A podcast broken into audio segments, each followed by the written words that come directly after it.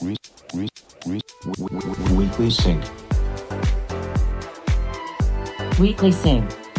Weekly Sync. שלום, אנחנו Weekly Sync, אנחנו פודקאסט, ואנחנו רוצים אה, להפוך את שיחות המטבחון שלכם לטובות יותר. ביום ראשון אנחנו מקליטים ככה, לייב, אפשר לשמוע אותנו ב Twitter Space. הפודקאסט הערוך עולה בימי שני, מתישהו, בכל יישומוני ההסכתים, וגם באפליקציות כי לא, הפודקאסטים. כי לא תמיד זה ברור לאנשים, וכל פעם שאני מפרסם את הספייס, אנשים שואלים אותי, יהיה הקלטה? כל פעם, זה מדהים, כל פעם. ואנחנו יודעים שאם שואלים כל פעם, כנראה שאנחנו צריכים הבעיה משהו. אצלנו, יש לנו רבותיי, בעיה. אנחנו פודקאסט.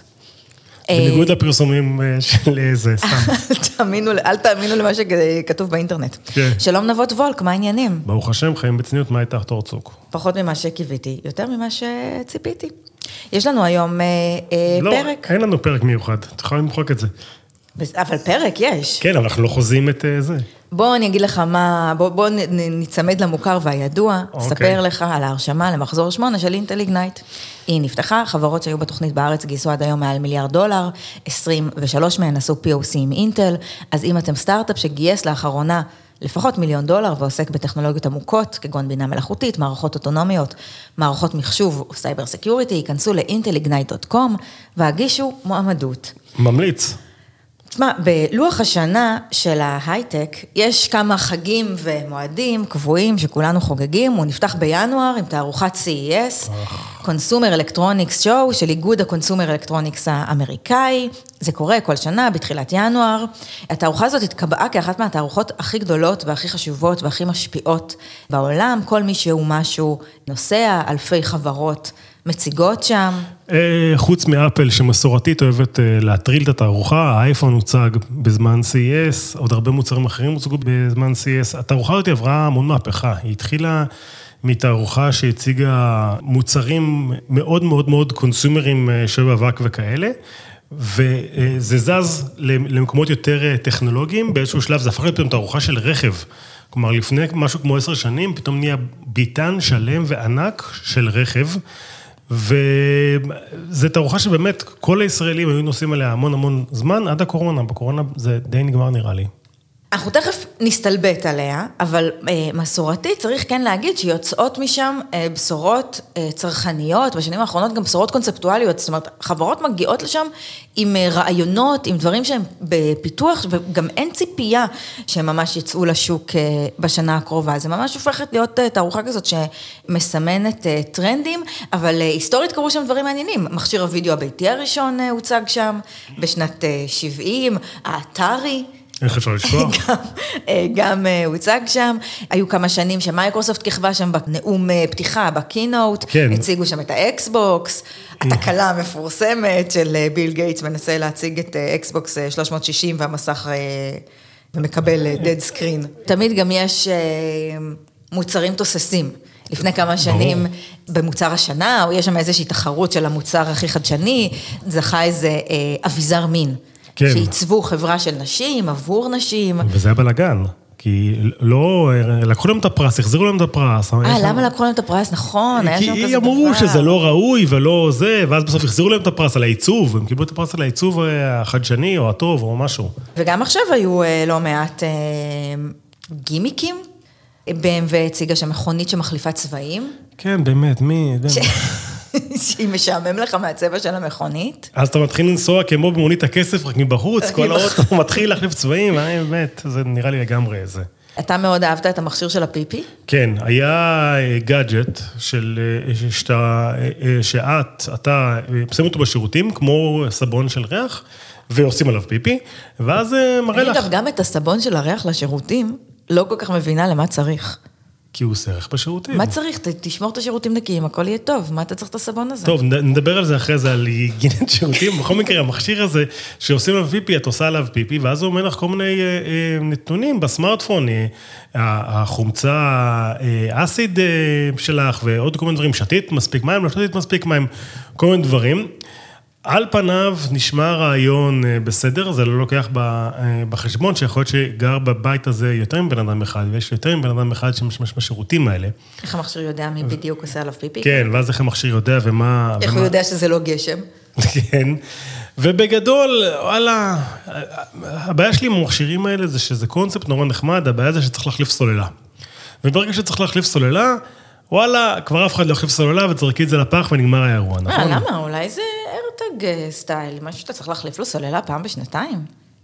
כשזה ייגמר הסוללה, תזרקי את זה לפח ולא תקני חדש. זה מה שמפריע לך במכשיר של הפיפי, שצריך להחליף סוללה, חוץ מזה הכל על הכיפאק? שזה לא- לא יעבוד, מה זאת אומרת? זה- אין אין שם ביזנס. אה, לוריאל הציגה מכשיר למריחת אה, lipstick, למי שיש לו איזושהי מוגבלות בידיים, ואני חייבת להודות שגם לי זה יכול לעזור. אבל זה לא גאדג'ט, זה סתם מקל, לא? זה לא, זה ממש, זה נראה כמו איזה מין, אה, קודם כל זה דבר מאוד גדול, שאני לא יודעת איך אתה מכניס אותו, ב- באמבטיה שלי במרכז תל אביב אין לזה מקום. אה, יוצא מהחלון. ואתה שם בתוכו את הליפסטיק, והוא מזהה, הוא איכשהו אה, מזהה את אה, מה שהוא צריך לעשות, והוא עוזר למי שיש לו אה, איזושהי אה, מוגבלות אה, בידיים. ראיתי אה, מוצר שנקרא ספונטק, שזאת כפית שאמורה לעזור לאנשים שחוש הטעם שלהם נפגע. נגיד אה, בגלל טיפולים אה, כימותרפיים או כל מיני כאלה, יש אה, הרבה אנשים שבעצם חווים כל הזמן אפטר טייסט כזה לא נעים. מתכתי. אחרי שהם אוכלים. אז הכפית הזאת, באמצעות זרמים חשמליים שהיא מעבירה ללשון, מבטלת את הדבר הזה. הכתבת שראיתי אותה עושה כתבה על ה... נו, הכניסה את זה לפה? על- אז היא אמרה, הגבול שלי עובר לפני שאני מלקקת חפצים בתערוכות, אבל אנשים מסביב טענו שזה אחלה ושזה עובד. אה, ראיתי אה, את הרולקרס, משהו כזה, מין מחליקיים, גלגיליות כאלה שמצמידים לסוליה, ועוזרים לך להכפיל את מהירות ההליכה שלך. הדבר הזה הוצג כבר ב-2015. החברה הזאת מעסיקה אנשים במשך שמונה שנים ששיפרו את הדבר הזה עד שהוצג הדגם הנוכחי. תגידי, אז מה, אנשים לא שמנים... בהצלחה איתו במדרכות אנשים לא- בתל אביב. לא שמנים מספיק, הם עכשיו צריכים גם להתגלגל בזה, הם לא יכולים ללכת, הם צריכים לחבר גלגלים לנעליים שלהם ולנסוע. וואלה, כאילו, את מבינה מה אני אומר שהתערוכה אותי ירדה מגדולתה? כי פעם היו מציגים שם את האקסבוקס, והיום מציגים נעליים עם גלגלים. אני, אני חושב שמה שקרה שם מאוד מאוד אה, מעניין בתערוכה בשביל להבין את זה, בעצם העולם הטכנולוגי עבר מעולם של hardware לעולם של software ועולם של AI, ובעולם של software ובעולם של AI, ה consumer electronic, הטכנולוגיה, היא את התוכנה, היא כבר נמצאת בחומרה. אז זה לא כזה מעניין לראות את הפאנל החדש של הטלוויזיה של LG, או אה, לא יודע מה, את, הש... את המקרר החדש של סמסונג, מעניין לראות אה, דברים טכנולוגיה שהם תוכנה. ובגלל זה, מה שאנחנו מדברים עליו, זה על המכשיר של הפיפי ועל. ועל הליפסטיק, כי, כי זה מה שמעניין שם.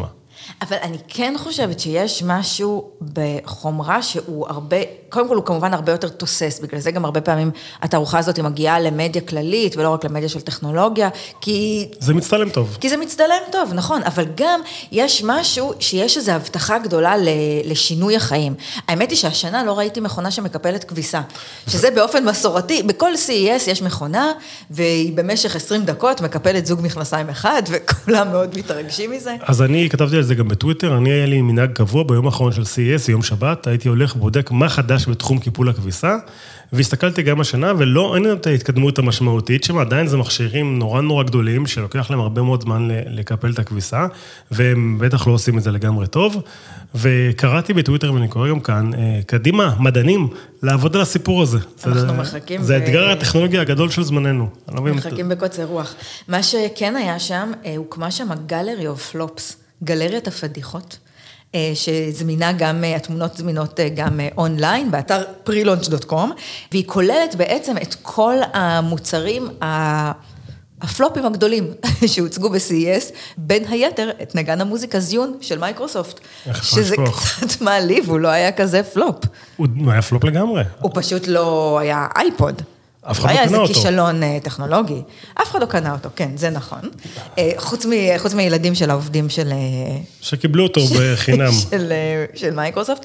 אבל אני חייבת להגיד לך שכשקראתי על הגלריה הזאת, וזה אולי גם קצת בהקשר של המוצרים שאנחנו צוחקים עליהם עכשיו, יש משהו, כשאתה עוסק בעתיד, ואתה חוזה טרנדים, ואתה מנסה לעשות משהו שיקדים את זמנו, אין מנוס, גם יהיו פדיחות, וזה חלק מהמשחק. אף אחד לא כועס עליהם שעושים פדיחות, למרות שיש דברים שאת, שאת מסתכלת, את מסתכלת על המוצר ואת אומרת, אף אחד לא יקנה את זה. זה לגמרי לא הולך לשום מקום, אבל, אבל אני תמיד בעד לעשות ניסיונות, וזה תמיד כיף, תמיד היה כיף להסתובב ול- ולראות את הדברים האלה ולשחק איתם. כלומר, חלקם. Är Kristeland. אנחנו עוברים עכשיו לפינה היחידה שאנחנו שונאים יותר מפינתנו השבוע באילון, והיא פינת מודל הפיטורים. היה לנו שבוע קשה אה, בתחום ההאטה, הרבה חברות ישראליות הכריזו על קיצוצים ועל פיטורים, גם תאגידים שפועלים אה, בישראל הכריזו על אה, קיצוצים ופיטורים גם בסייטים בארץ. שזה הסימן הכי רע שיכול להיות לשוק. אם החברות הטכנולוגיה הגדולות מפטרות בישראל, זה אומר שהשוק מתכווץ באמת, וזה לא רק כבר הסטארט-אפים, וראינו את זה השבוע עם סיילספורס, נכון?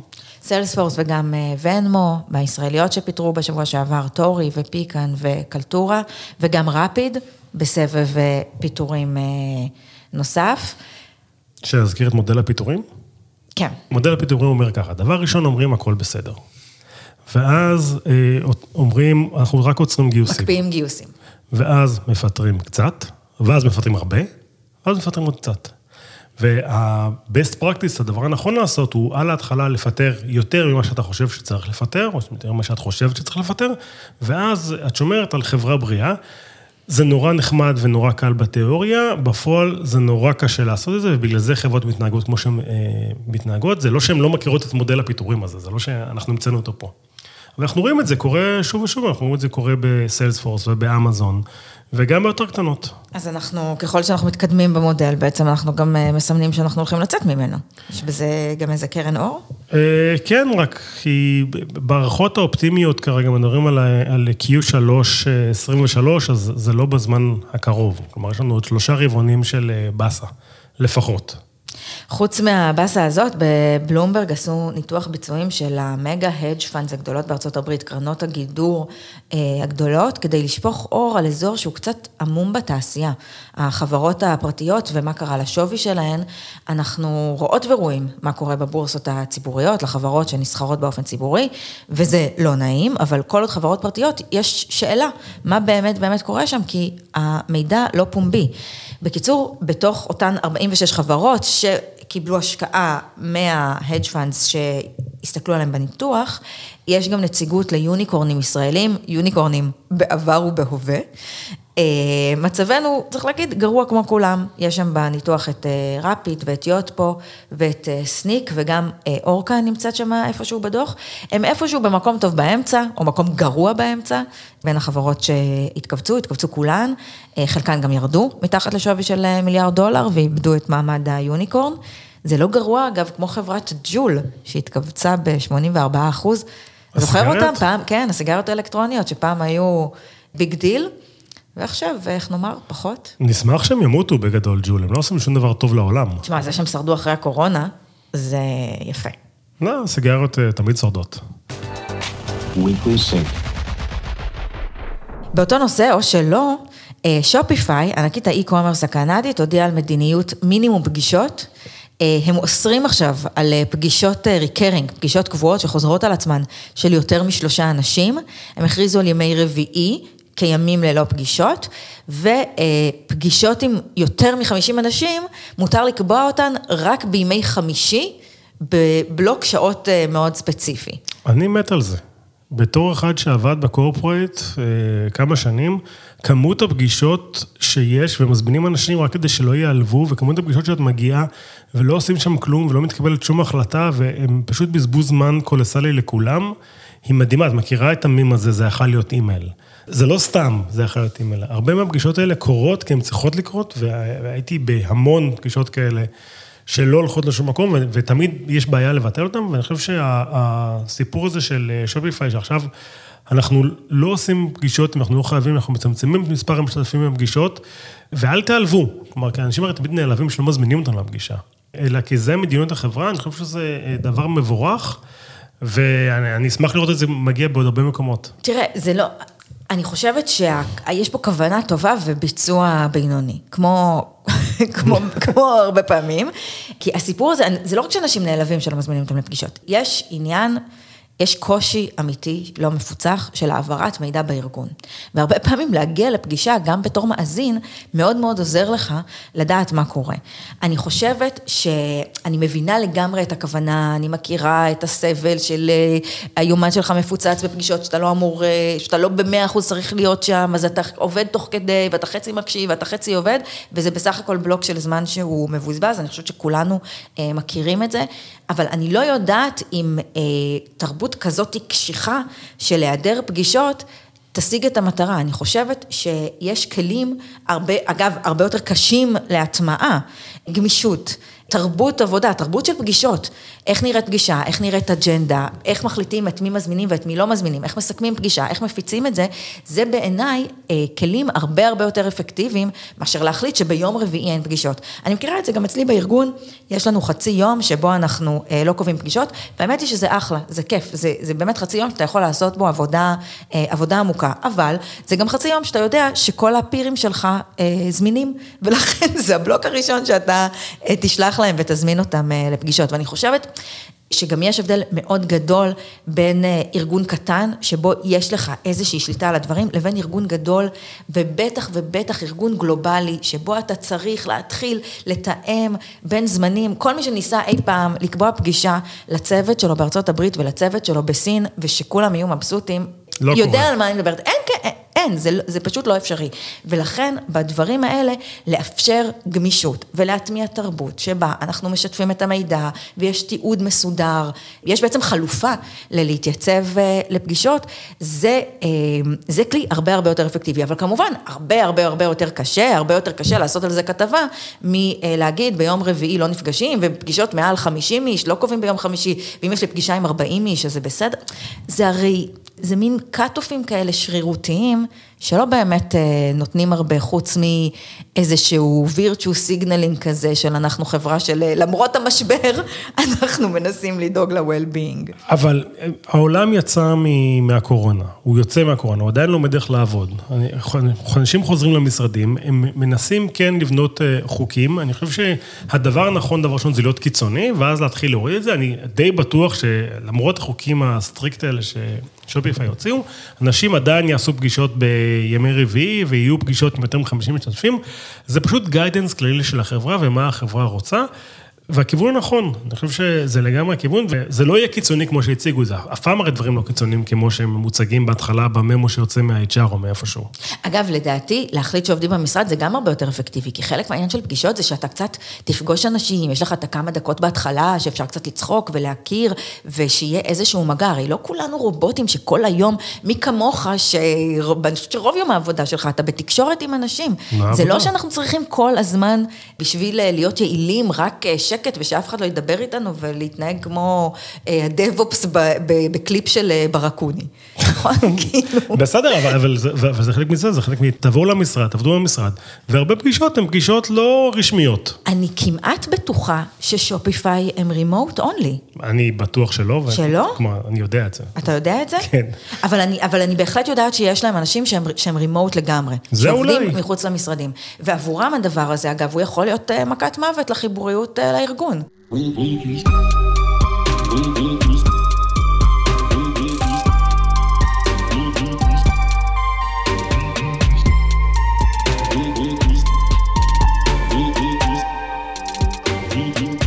אנחנו במנה העיקרית, והאורח הבא שלנו, סבא שלו ייבש את הביצות, והוא אה, מחזיר אותן בחזרה. יובל לביא, מנכ"ל טרה, שלום. שלום, שלום. אה, תודה- בסדר גמור, תודה רבה שאתם אה, מארחים אותי כאן. תודה שבאת. כן. אז מה עושים בטרה? טרה זה מיזם קליימט. המטרה שלנו אה, בסוף זה להיות חלק מהמאבק העולמי למיטיגציה ואדפטציה על השינוי שאנחנו מרגישים, שינוי המזג האוויר. והמטרה הספציפית שלנו זה להוריד כמה שיותר CO2 מהאטמוספירה ולאחסן אותם במצב מוצק. בעצם להפחית את כמות גזי החממה ובכך אה, למנוע או לעצור את הגלובל וורמינג. אז מה הקשר לביצות? בגדול כשמדברים על, אה, על מאבק באקלים, אולי מילה אחת לפני שאני נכנס לביצות, בעצם יש שתי פעולות שאפשר לעשות. פעולה אחת זה להפסיק אה, אה, לשרוף דלק פוסילי, להפסיק לפלוט את הזיהום הזה, את הגזי חממה לא- לאוויר, אה, לעבור כמה שיותר לאנרגיות מתחדשות, אבל ברור אה, לכולם, ל-IPCC, כל העולם, שזה לא מספיק, ומלבד המניעה צריך באופן אקטיבי לקחת את ה-CO2 מהאוויר ולהסיר אותו משם.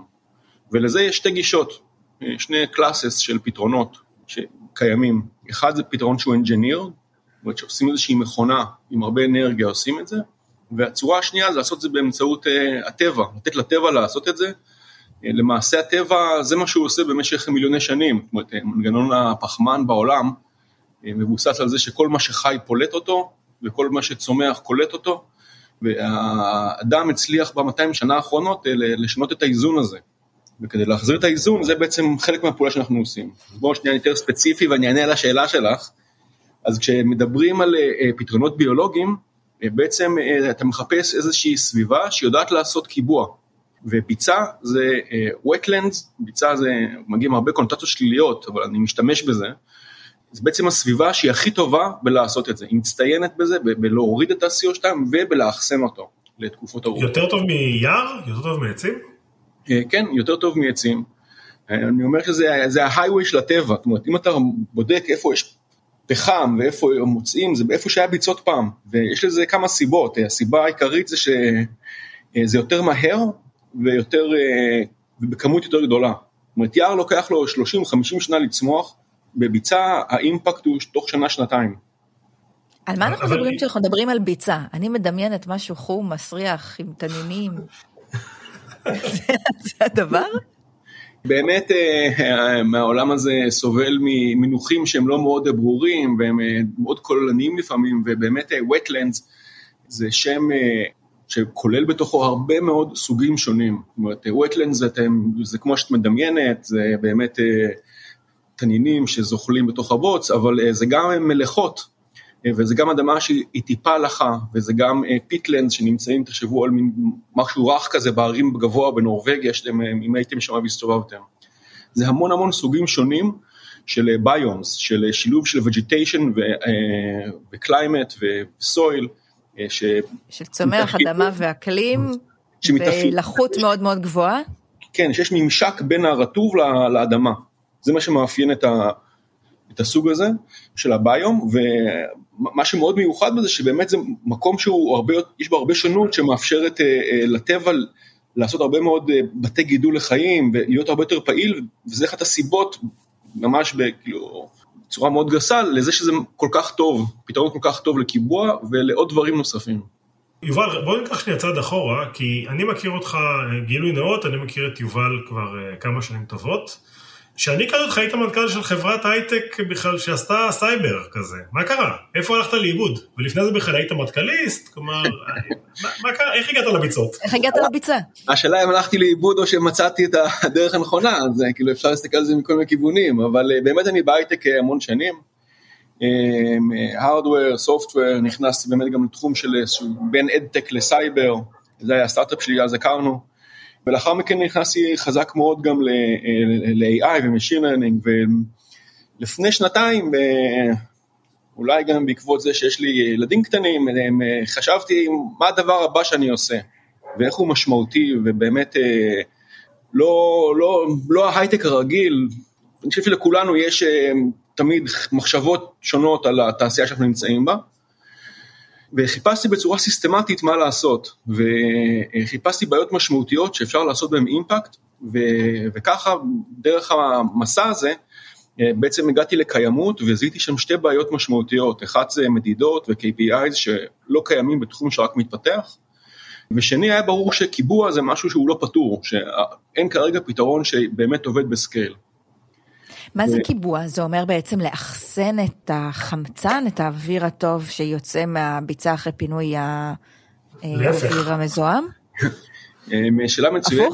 שאלה מצוינת, קיבוע, יש לו בעצם שני חלקים, כשאומרים את המילה קיבוע או sequestration באנגלית, חלק אחד זה, זה ה-capture, זה לתפוס ולהוציא את ה-CO2 מהאוויר, וזו משימה קשה, כי האחוז שלו היחסי באוויר הוא מאוד נמוך, בסביבות 400 ppm, והדבר השני זה להחזיק אותו במצב מוצק להרבה מאוד שנים, כי אם אני אתן דוגמה של קיבוע ביולוגי, שנגיד זה עץ, עץ, הרבה אנשים לא יודעים, אבל המסה שלו היא מגיעה מהאוויר, לא מהאדמה. זאת אומרת, שמת שתיל של שני קילו, אחרי כמה שנים הוא שני טון, כל המסה הגיעה מהאוויר. העץ מפרק את האוויר, לוקח את השיא, בונה סוכרים, בונה שרשראות ומזרים אותם לתוך האדמה, וזאת פעולת הקפצ'ר. עכשיו, הבנייה זה הקיבוע. עכשיו, אם זה פרי שאתה אוכל ואתה אחרי זה מוציא אותו והוא נרקב, הוא חוזר לאטמוספירה תוך מספר חודשים. ואת זה אנחנו לא סופרים כקיבוע, אוקיי? כי זה ישתחרר מהר מדי. אה, אין סטנדרט מאוד ברור, יש אנשים מדברים על 50 שנה, 100 שנה, כמה צריך להשאיר את זה במצב מוצק, אבל בעצם אתה באמת רוצה לתפוס את הפחמן מהאוויר ולהביא אותו למצב מוצק להרבה זמן.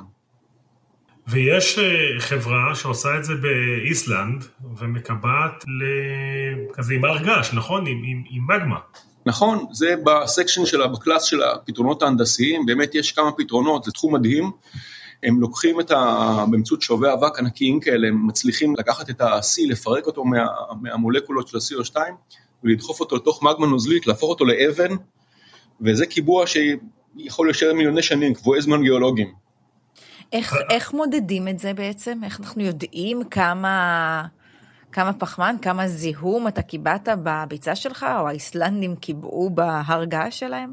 זה אחד האתגרים אה, הגדולים, וכאן אנחנו הולכים לאקדמיה, למדע, כי אנשים אה, חכמים חוקרים את זה כבר אה, עשרות שנים, ובמחלקות שונות יש ידע שצריך לאגד אותו ולבנות אותו, ולתפור אותו לבעיה הספציפית שאותה אנחנו באים למדוד.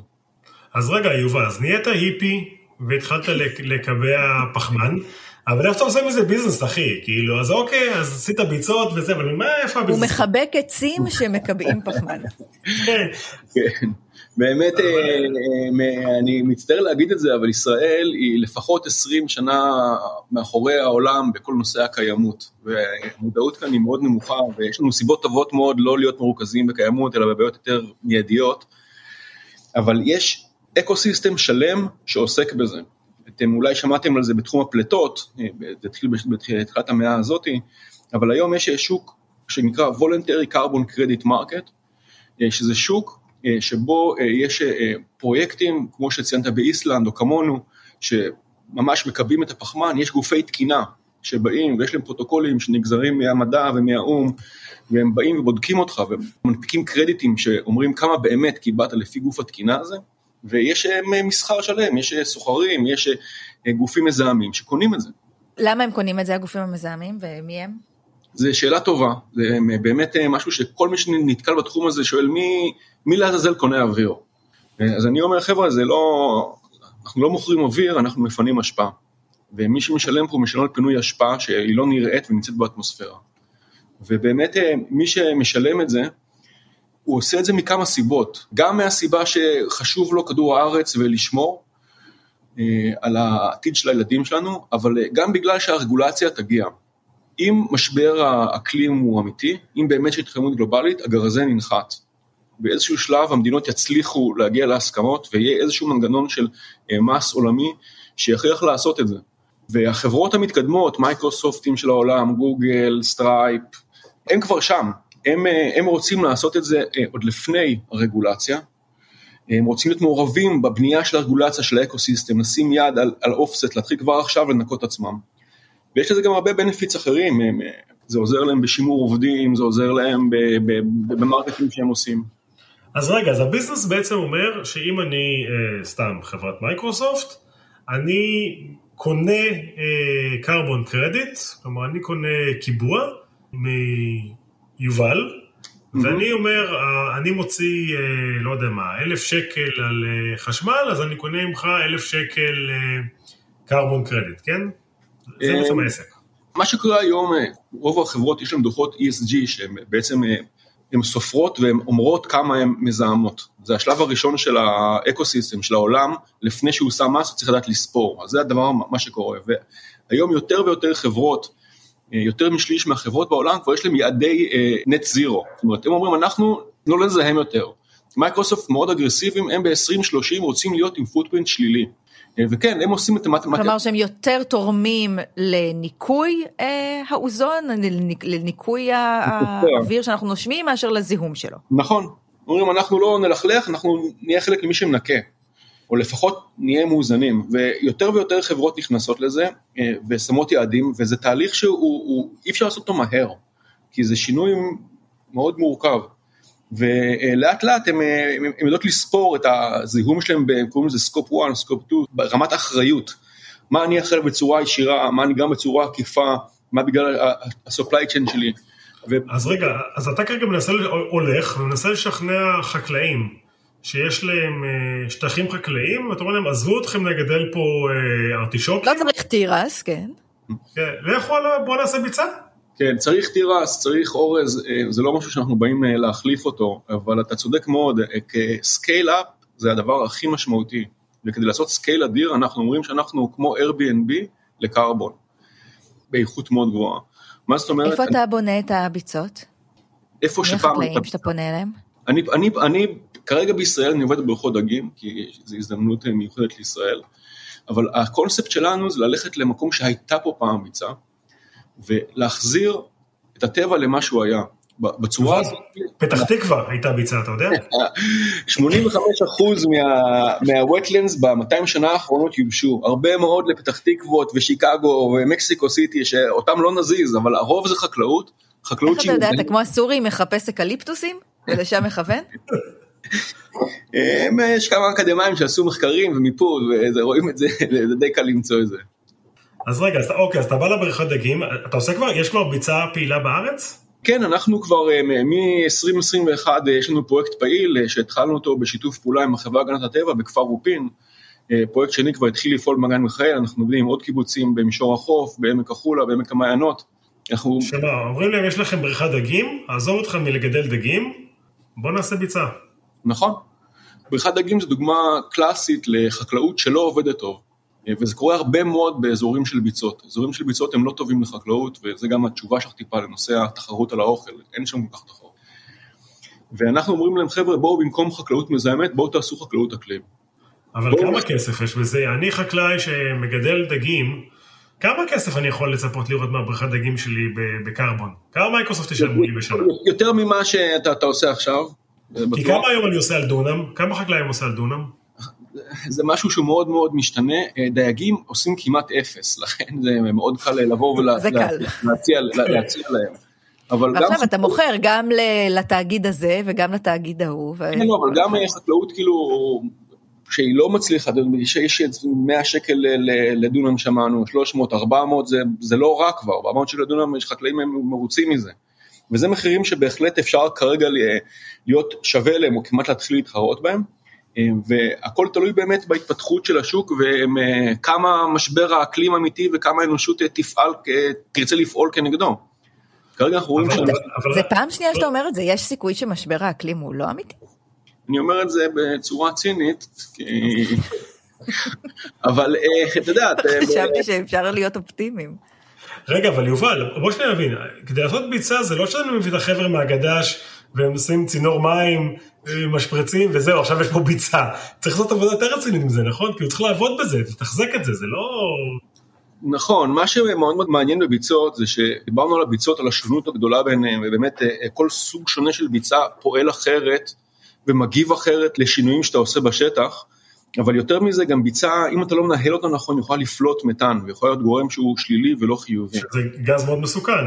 גז שהוא, גז המתאן יש לו השפעה יותר, יותר חזקה מ-CO2 בטווח הקצר, ולכן הניהול הנכון, אה, להגיע לאופטימיזציה של, אה, של ניהול נכון של ביצה, זה, זה משהו שהוא קריטי, וזה הידע ש, שאנחנו באים איתו. אז מה, איך מנהלים ביצה? מה עושים? אני רוצה לנהל ביצה, נראה לי אחלה ביזנס.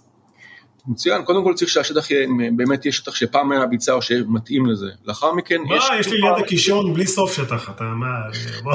מצוין. הוא נידב לך את פתח תקווה. אחד הדברים הכי קריטיים זה, זה גובה המים.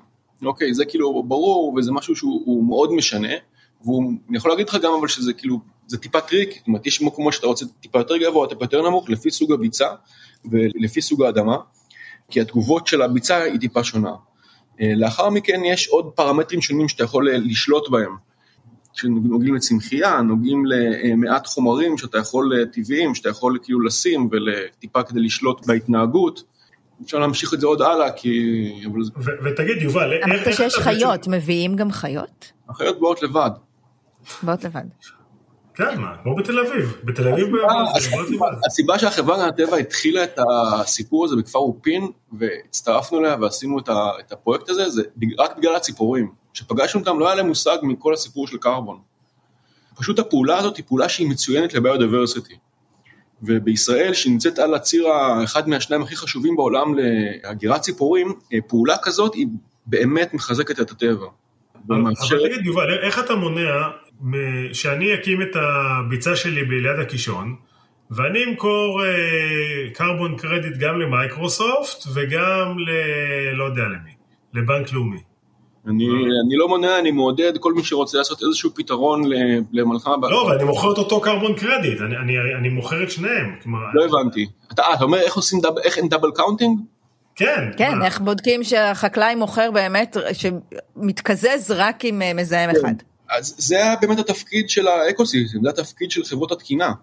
זה הסיבה ש, אה, שבעצם חברת תקינה כזאת, היא באה והיא בודקת, והיא מגיעה לשטח, ובודקת את המעבדות, ועושה, בודקת את כל מה שקורה שם, והיא מנהלת אה, איזשהו ledger, היא מנהלת איזשהו אה, רישום של כל מה שהופק מאזור ספציפי, כל טון כזה, ואחרי כל טון כזה יש מעקב, יש מעקב מי קנה אותו, ומתי הוא עשה לו retirement, או מתי הוא בעצם עשה לו את ה offset. זאת אומרת, חברת מייקרוסופט לוקחת אותו, היא קונה אותו, זה, בחברת תקינה מעבירים את הרישום על שמה, ולאחר מכן אני אומר, עשיתי לו offset, וברגע זה הוא הופך להיות לא סחיר.